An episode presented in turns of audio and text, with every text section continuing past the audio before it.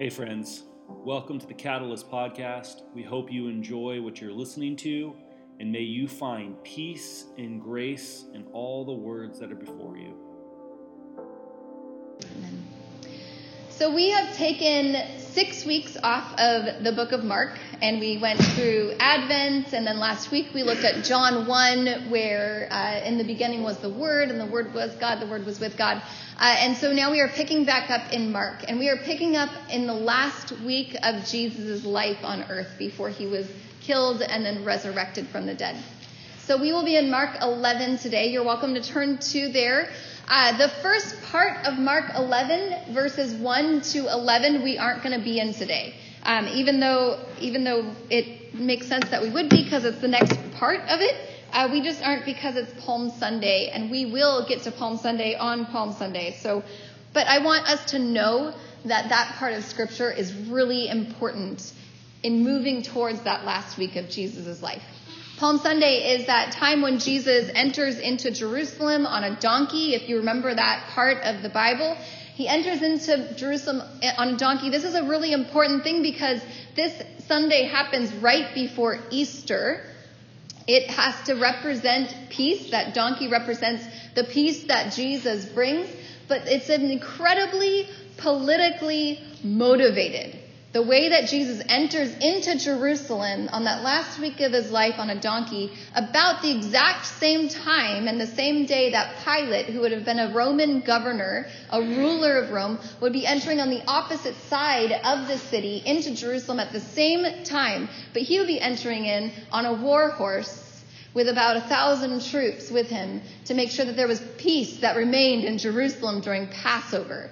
Passover was this festival that people would, pilgrims would come to um, into Jerusalem for, uh, and Passover, of course, is the is the celebration, the festival to be remembering uh, when God rescued Israel out of slavery in Egypt through the prophet Moses.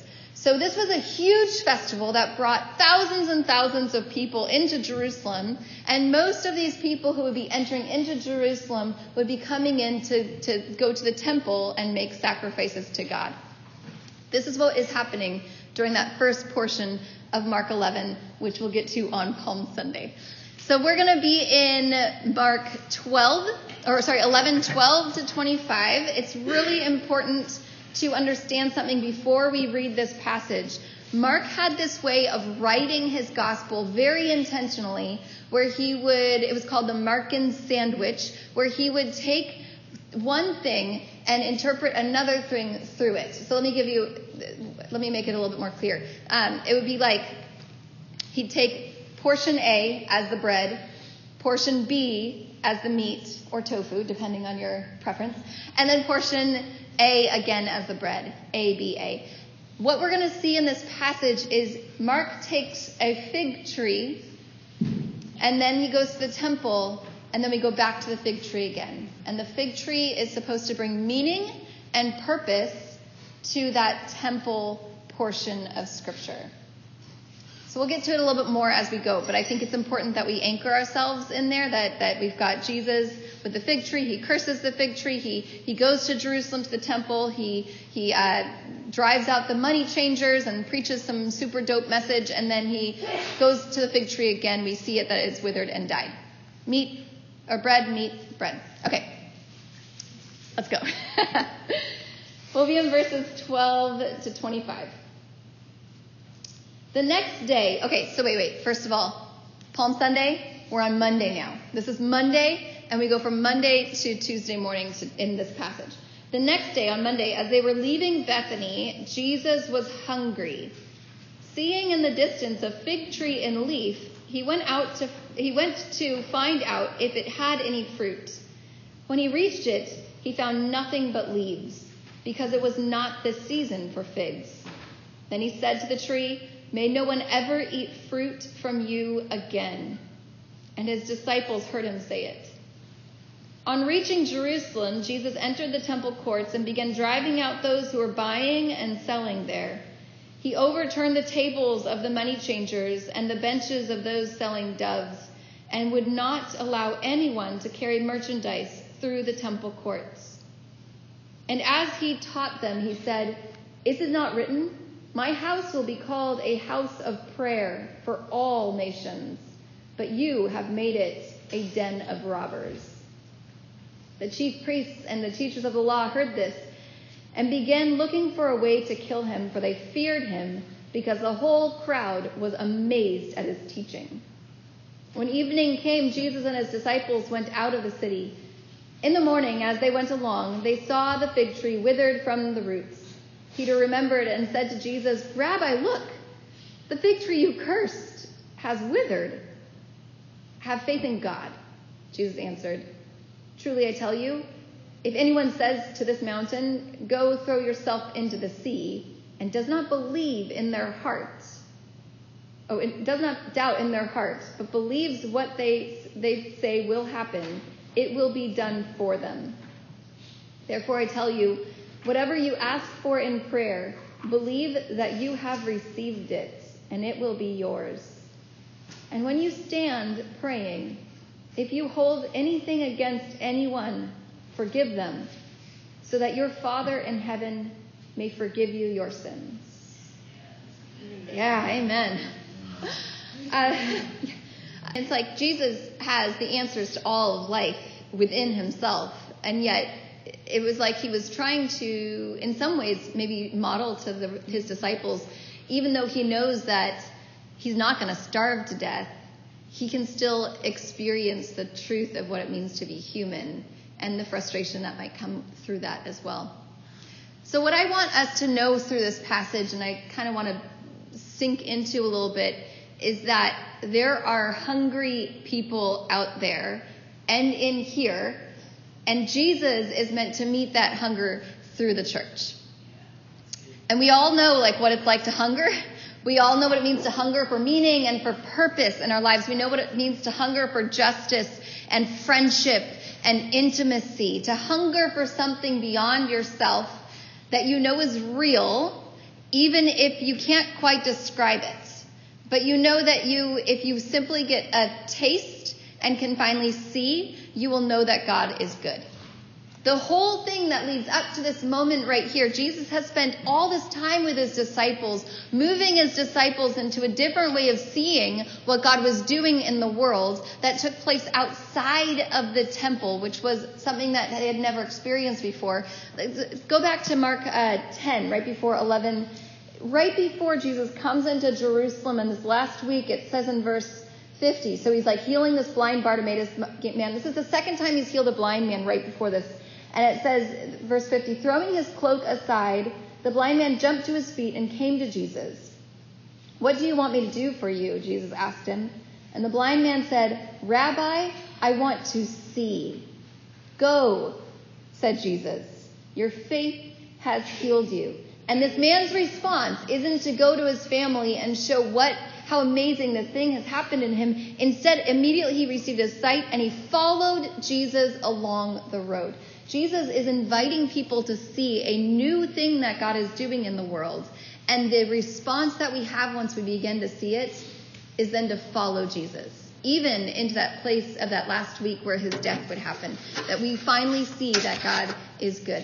And I want us to see the depth of this passage, because sometimes most of us, when we read this passage on the surface, what we see is Jesus is a hungry person who picks on a poor fig tree, almost like that hanger sort of thing, and then goes into the temple and picks on these people who are like trying to make a living in the temple. And, and then and then just goes back and we see the fig tree again, and it's like, man, this guy just needs a meal. Get the guy a sandwich or something. He seems really upset. I've heard people talk about this passage from like that surface level, and they call it Jesus' temple tantrum. Like he's a toddler who didn't get his way. Or I've heard it used as an excuse to justify violence, because there's a similar passage in John two where Jesus apparently creates this whip he uses to move the sellers out. So I want to go a little deeper today, and it's it's a little heady, I guess, um, maybe not, I don't know, it was for me. Uh, but I want to look at the temple system and what was going on there that made Jesus so upset in the first place. Some people assume that Jesus was upset because of the animal sacrifices that were happening, and we look at the sacrifice that Jesus made on the cross, and we think, well, Jesus was just getting ready to get rid of the whole sacrificial system. Maybe, maybe. But for animal sacrifice, that blood animal sacrifice seems super barbaric to us. But for the Jewish people who would travel far and wide to Jerusalem on this pilgrimage a few times a year, they would come there to offer that sacrifice to God. So when Jesus arrived in Jerusalem during Passover, that festival that I was talking about, Passover was one of the biggest festivals. It would bring thousands upon thousands of people into the city. Most people who, uh, most people didn't live in the cities themselves unless they were a little bit more wealthy. People who were poor lived outside the cities, the beggars, and then people who were more impoverished would live in way outside the cities on land that was at that point occupied by somebody else. So they would travel into the festivals, and they would go to mainly sacrifice, um, sacrifice in the temple. And a few things about animal blood sacrifice.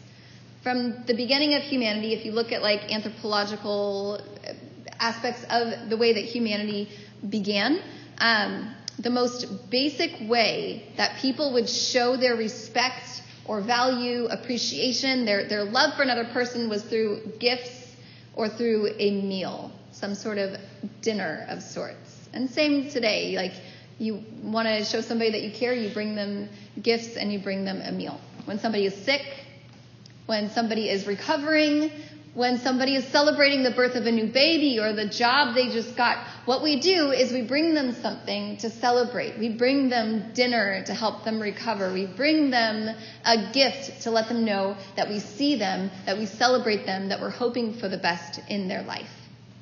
And for ancient peoples, the meal often included meat. And the meat came from the animal that you raised and that you cared for. The animal had to die for you to live. This death to life is a rotation of all things. If you look at compost bins, it is full of living things that are dying that then become soil, so then something else can then grow out of the, the death of that soil to bring life for you to pick, and then it dies and you eat it and it continues on the life cycle. Death to life is part of the way that life is. And the same goes for animals dying for food. Now, back then, people knew their food differently than we do today. They they had a relationship with their food. They ate meat far less than we do today, and they never got their meat wrapped in cellophane. It's so far removed from the brutality and the honesty that blood provides, the, the realness of what that animal represented to the people then. For these ancient peoples, you show your love through food and through gifts. It was a form of connection and intimacy. And I, I believe that our Creator knew this was the way that humans connected. So God used the familiarity of the blood animal sacrifice as a tool for greater connection. And the temple then continued the process of that connection-making format. When you love and you care for and you honor the divine being that you serve, you bring them a gift and a meal. And for the Jewish people, this looked like sacrifice, and sacrifices happened in the temple. This wasn't something that God hated, because it was actually a form of worship that made sense to God's people and it honored God. So when it came to the buying and selling of animals in the temple, maybe we think like, oh, well, Jesus is just really upset that they're like selling stuff around there. Maybe, but this was this was just another way for the people to honor God. The animals had to be of a certain quality to be considered good enough to bring honor to God. Uh, and if a family, many families, especially during this season, would be traveling long distances to get to the temple for these festivals, that they would want to have something that was a good enough quality, this great distance, and they're traveling with their animals. What if the animal gets injured? What if the animal gets attacked? What if the animal gets damaged in some way? It would no longer be considered clean enough for the temple sacrifice, hence buying a blemish-free animal near the temple. It was a way to continue the honoring and serving and worship of God. So what is the problem here? Why did Jesus arrive to the temple in such a tizzy if the temple was the place where people who loved God could get close to God's presence with their gifts and food to worship and honor and glorify God? Why would Jesus arrive in such a manner if this was where people experienced the presence of God? Keep. Let's go back to uh, Mark eleven. It says in verse fifteen, on reaching Jerusalem, Jesus entered the temple courts and began driving out those who were buying and selling there. He overturned the tables of the money changers and the benches of those selling doves, and would not allow anyone to carry merchandise through the temple courts. And as he taught them, he said, "Is it not written, 'My house will be called a house of prayer for all nations,' but you have made it a den of robbers." Israel has this super long history. If you look throughout the Bible, you can read it again and again throughout the Old Testament, this history of being commissioned and called by God to be the kind of people who love God and love each other. And the way that we were called to love each other was, was to care for the outsider, the marginalized, the immigrant, the refugee, the foreigner, the eunuch, the disabled, the people on the outside of normal life. That is what it meant, that we were that, that the Israelites were supposed to care for people outside on the margins as much as they cared for themselves. And God believed that the Israelites could be the kind of people for the common good of creation and for God's glory to be displayed. So the temple then was meant to be this kind of signpost pointing the rest of the world, all of the nations, to the glory and might of God in the world. It was meant to be the, the, the place where everybody could look to and see and know that God was for the love of all the nations, that everyone was included in God's love and God's worship and God's honor. And time and again, we read throughout Scripture that Israel lived like beautifully into her purpose of revealing the God who loves. But then time and again, we also read how she lived horribly away from her purpose by being self-focused and power-hungry. But again and again, we read that God never gives up on Israel, continues to pursue her, speak life into her, challenge her, encourage her through prophets, these mouthpieces of God. And they would warn and they would plead for Israel to wake up, to see how the leaders were leading the people astray by allowing all sorts of evil to persist. One of the prophet's names was Jeremiah. There's a book that he wrote, essentially, and Jeremiah was one of God's prophets who God asked to plant his feet next to the temple gates and shout out a message that God had for the religious leaders. So turn with me to Jeremiah seven.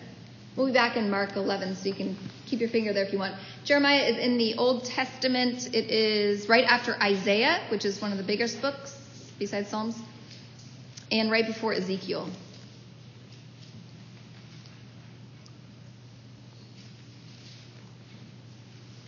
In the middle to the right. So Jeremiah seven will be in verses one to eleven. This is the word that came to Jeremiah from the Lord. "Stand at the gate of the Lord's house, and there proclaim this message.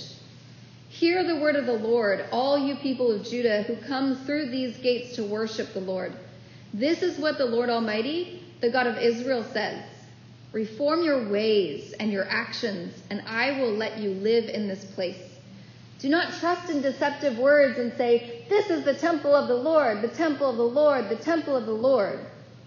If you really change your ways and your actions and deal with each other justly, if you do not oppress the foreigner, the fatherless, or the widow, and do not shed innocent blood in this place, and if you do not follow other gods to your own harm, then I will let you live in this place, in the land I gave your ancestors forever and ever.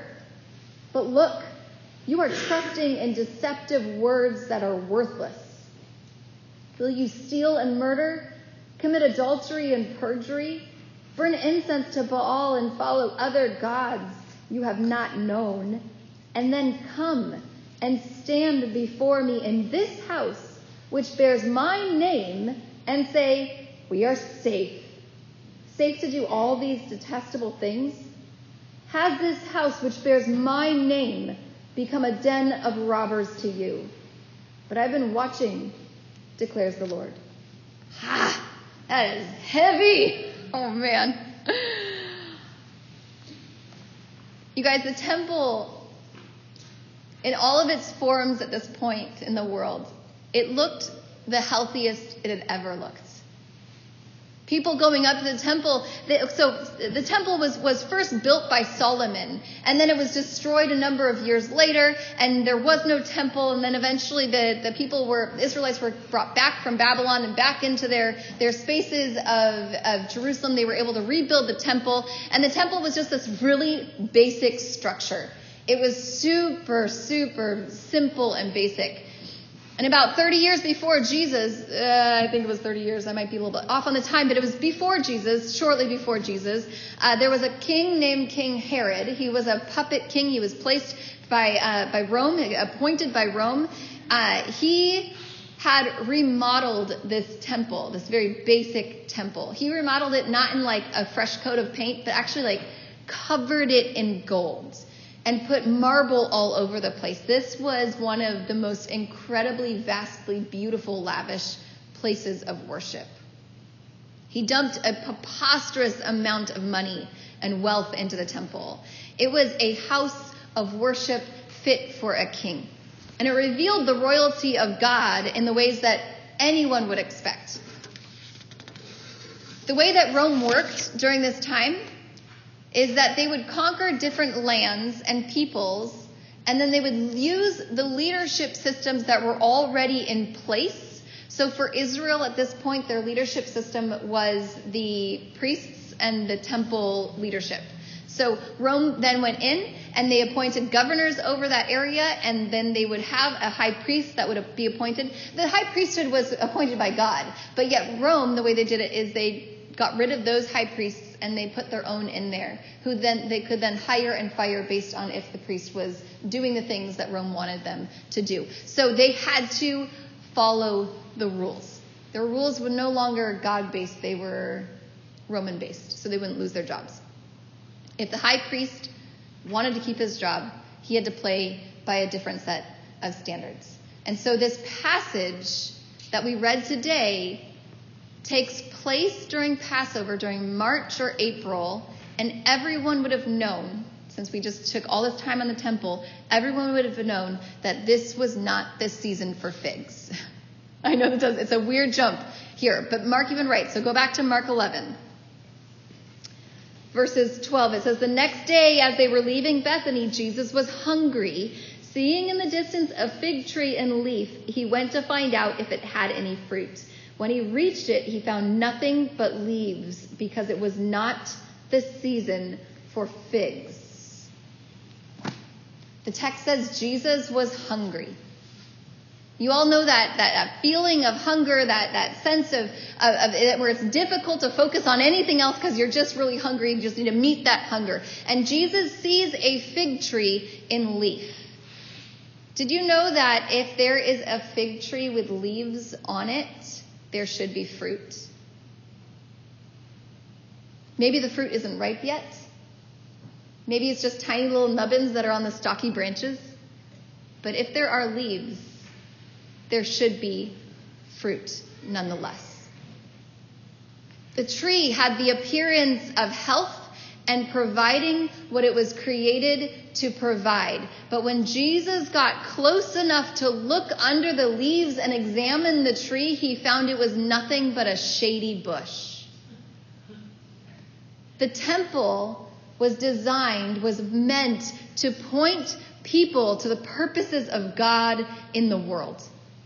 It was meant to bring honor to God, to remind people who God is, the, the one who desires mercy, not sacrifice, the one who reshapes hearts and minds from ones of jealousy and, and gossiping and lust and anger into ones of compassion and mercy and kindness and self-control, the fruit of the Spirit.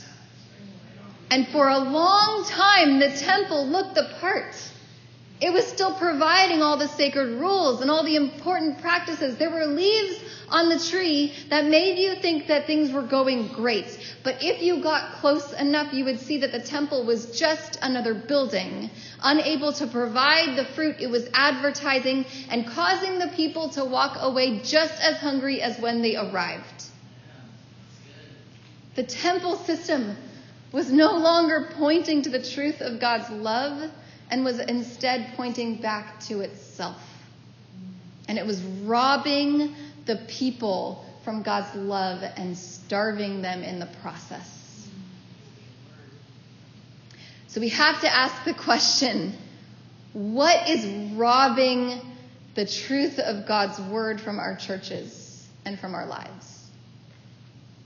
What is robbing God's truth from Catalyst? What is robbing God's word from your own life? God's word, this, this gospel reading has as much truth for us today as it would have had for those listening when Mark first wrote it, as much as for those that were going through it with their with with with uh, the Mark, with Mark and with the disciples in that time that they were going through it. And, and I have to ask the question, what are we called to through this passage? If the temple was supposed to be a place that showcased God's justice in the world, being a place where all people could come and worship God, even though it wasn't quite so totally close to God's presence, are we silent in spaces of injustice? Is it easier to ignore the cry of the oppressed because it feels so far from you and doesn't fully affect you? What injustices have you experienced or heard of that causes anger and rage, that such evil still exists in the world in such force? Because Jesus entered the temple with a holy frustration. He came in with a righteous anger that God's house was a place where the best of Israel was invited to the best seats, and the nations were then, who were fully invited by God, were actually being excluded and kept out. Jesus came in to be to be met, his hunger to be fed, and instead was met by an empty tree.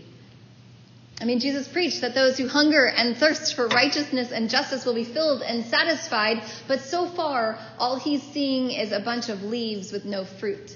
So his righteous anger and holy frustration was shown in pointing out the evil that was done in the name of God. What types of tables would Jesus overturn today? Yeah. What kind of chairs would he throw against the walls in his hunger and thirst for justice to be done? What temples and churches need to be cleared out so God's name of compassion and justice for all the nations and peoples can actually be declared? Later on in the Bible, we read that our bodies are the temple of the Holy Spirit.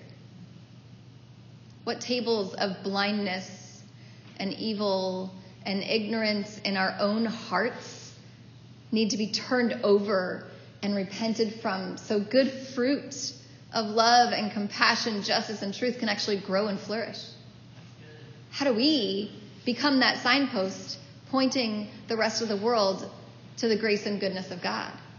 If we house the Holy Spirit within us, then what is actually robbing us from presenting the spirit of grace and truth? What is stopping that from happening? People are starving in the world. They are hungry for meaning and purpose and justice and hope. And we, the church, either keep ignoring their need, or we feed them with some sort of blessed hashtag or meaningless offers of prayer that maybe there are some good, I mean, there are good prayers. There are people who pray, but I think a lot of times we just say, I'll pray for you, and we go on in our day. There's not actually prayer that can move mountains happening. What people need is Jesus Christ, the fullness of God, not housed in some sort of brick and mortar institutional church building, but in the hearts of those who have placed their faith in him. Jesus is the bread of life our souls hunger for. Jesus is the living water our hearts are parched for. And it is the Holy Spirit who lives within us so we can actually bear that good fruit that satisfies all hunger. Before we go into our time of response, I was thinking about that last part of the passage, which I really didn't get to very well, but uh, verses twenty-two to twenty-five about prayer. And that mountain, if anyone says to this mountain, go throw yourself into the sea, and does not doubt in their heart, but believes what they say will happen, it will be done for them. I think that there is something to be said about the mountains that live in, in that are in our way. And I don't think that, I don't, I don't know if Jesus was pointing to like a specific mountain. I wonder if he was pointing to the mountains that are in our lives and in our hearts.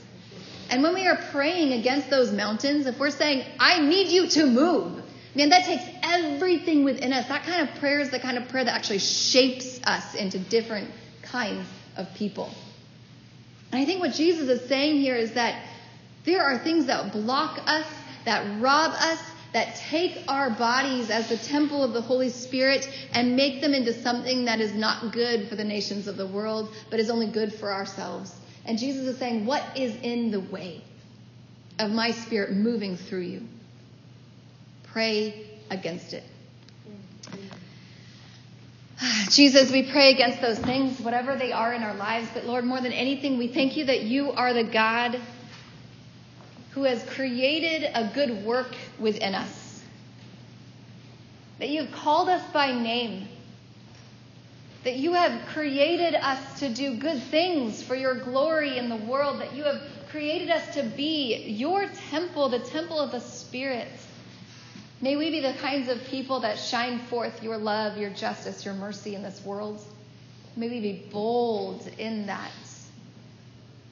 May you guide and direct us. And Jesus, may we never stop being hungry for the truth of your word. May we see the areas that we need to let go and repent of. May you wash out any area that is not of you. And may you lead us in your ways of everlasting grace and truth and love. We thank you. We praise you. In your name we pray. Amen. Every week that we gather, we uh, take communion. This is our way of remembering that Jesus is the life. He is the way, the truth, and the life. And we uh, have bread that represents Christ's body for us. We have juice that represents his blood shed on the cross for the forgiveness of anything, any mountain in our way.